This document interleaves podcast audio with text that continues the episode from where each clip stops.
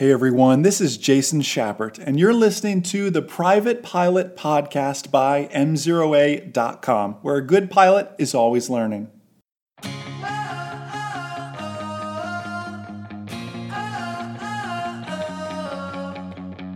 What are some things you can do to improve your landings?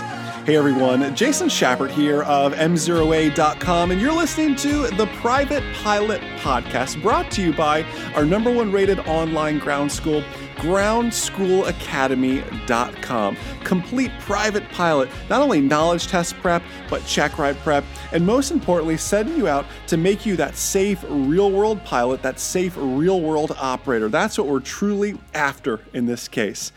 Today's topic is this idea of improving your landings. If I had to look at our YouTube page, at our Facebook page, and guess what is the, the most popular topic that we discuss, the most you know frequently requested topic, it always comes down to landings. That's not just at the private pilot level. It's really at, at all levels. But especially private pilots, because that first solo, that first solo cross country, whatever it may be, can oftentimes make us quite nervous going into that. So what are some ways to improve our landings? And I have videos out like, you know, three easy tips to improve your landings. We're going to talk about a lot of these things, but it's going to give me a chance here in this, in this forum, on this podcast, to elaborate on a lot of that. And one of the best tips I can offer when working to improve our landings is to chair fly, to envision the entire pattern. Really, envision the entire pattern down to the radio calls, the, the physical aspects of it. What would I do? What would I say? Where would my hands be in the airplane? Where would I be looking? To really and truly chair fly it. You want to take that a step further. And, and this is an idea that we basically stole from the Blue Angels, because the Blue Angels do this. I remember I was a young kid. I was out at Sun and Fun, and the Blue Angels were at, at Sun and Fun that year. And I remember you can only get so close. So I wanted to get as close as I could to see their airplanes. And sure enough, I didn't get to just see the airplanes. The Blue Angels were also out there on the ramp. But what was so funny, so interesting, is they were on the ramp in front of their airplanes, but they were standing as if they were really flying in their positions. Number one was in his spot. Number seven was over here. And they just, everybody was in their proper positions. And they were walking. And they were literally walking in sync. And the, the, the captain, the commander would, would give the call, and they would smoke on. You could see them literally reach down for where the switch would be.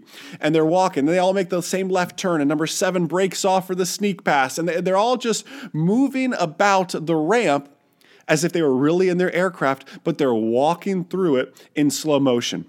The same radio calls are being said. The, the hands are being placed where they were to, to bring back the throttle, to turn the smoke on, to, to pull inverted, whatever it is. They were literally chair flying. They're literally out there on the ramp walking through this.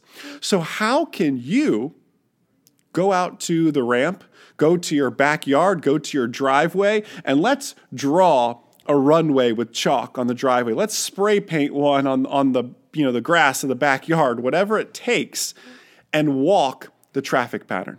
Okay, I'm rolling down runway three six. I've already made my radio call. It would sound like this. And as I'm rolling, I'm smoothly applying some full power. My my toes are, are sliding down to the bottom of the pedals. My heels hit the floor. I can feel that left turning tendency taking me a little bit, so I'm adding that right rudder in there. I'm watching my airspeed, confirm airspeed's alive, glance at my engine instruments, confirm engine gauge is all green. I'm committed to this takeoff. There's fifty-five, there's sixty, rotate. And I smoothly pull back on that yoke, establish that positive rate of climb. I'm looking to climb out at seventy-five as I accelerate. And, and you can see as we're we're chair flying, as we get to the crosswind, if it's a pilot-controlled airport, you're making your radio calls. Donnell and Marion County traffic, Skyhawk two three, Mike Zulu's turn, left crosswind, runway, whatever it is, runway two three, Donnell and Marion County. And you're making all these radio calls as if you were really doing it. You're leveling off. You're, you're anticipating these things. You're chair flying your traffic pattern. If you followed myself and the M zero A dot com team here for any amount of time, you know the saying that I preach so much. It's the airplane is a terrible classroom. It's noisy. It is hot. There's not a lot of air conditioning up there, right? And it, it's moving too quickly, and it's very, very expensive. Right? It's an expensive classroom to sit in. Let's learn everything we can on the ground, and that also goes for our landings. That's something else we can focus on, we can work on, are those landings here. Walk out the traffic pattern. Draw it on the ground. Make it and walk the traffic pattern. Let me ask you a question now to ponder here. Where does a good landing start? Some could say, listen, a good a good landing starts back on the ground, right? Put it in the proper groundwork. Some would say a good good landing starts on the takeoff. A good landing starts on the downwind. And, and all of those are correct, because you have to understand the mantra I've been preaching for so long is a perfect landing starts with a perfect pattern. You can't expect to have a perfect landing every time if your pattern is, is different every time. If one time you're wide on downwind, then you're too tight, then you extend, and then you come straight, whatever it is. We have to always strive for that perfect pattern. I know it doesn't always work out that way. I know at a controlled field, they'll often vector us in and bring us different places and have us on a straight in, call me on two-mile left base. I understand. But we have to be willing. We have to be ready. We have to be able to adapt in this case. That's just something else to really ponder here. Let's go back to that downwind, though. On that downwind, I have to stabilize this airplane all the way through the descent. I, I shoot for my airspeeds, right? You want to be, I, I say, you know, ninety, eighty, seventy. Again, I'm talking miles per hour, uh, you know, in my aircraft. So be mindful of that as well. And again, it's going to vary from aircraft to aircraft. It's going to vary from condition to condition. I might want to be faster. I might come with less flaps if it's windier, if it's a shorter field, if it's a bigger field, if I want to land long. There's so many variables here, but have the airspeeds that you're striving for, the goals, because you can't just set ninety on downwind and hold it all the way to the numbers. I don't know if you saw the video recently that I did, the three easy ways, three tips to improve your landings, I believe it's called, on, on YouTube and on Facebook. And I show you what too fast of an approach looks like. I come across the numbers at eighty-five. eighty-five doesn't sound unreasonable in a one seventy-two. eighty-five doesn't sound like it's too terribly fast. But watch the fifteen hundred feet of runway that I leave behind me. That's what you have to be mindful of in this case. So learning to stabilize all the way. The other thing is to learn the wind correction. And it's not just, we oftentimes just think of wind correction on final. Wind correction on final approach, but it's more than that. And obviously, that's a big part of it. It's a big part of striving to land on center line.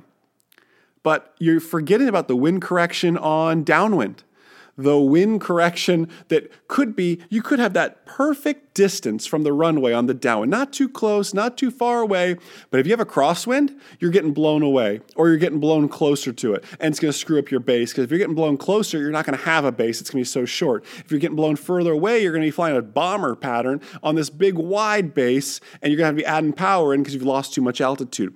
You have to make these adjustments. You have to be mindful of where the wind is coming from.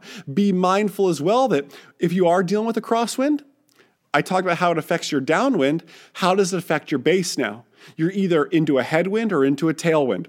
What does that do to your glide ratio? What does a tailwind do to the glide characteristics of your aircraft? It's not helping a whole lot, and it's pushing you forward. You know, there's a greater chance of overshooting final because you have that tailwind. It's going to blow you right on through that turn. As opposed to a headwind, you're going to bring that power back, and you're going to feel like you're not making any progress across the ground out there on base sometimes, and it could undershoot final. Be mindful. We're stabilizing the aircraft, but being mindful of that proper wind correction.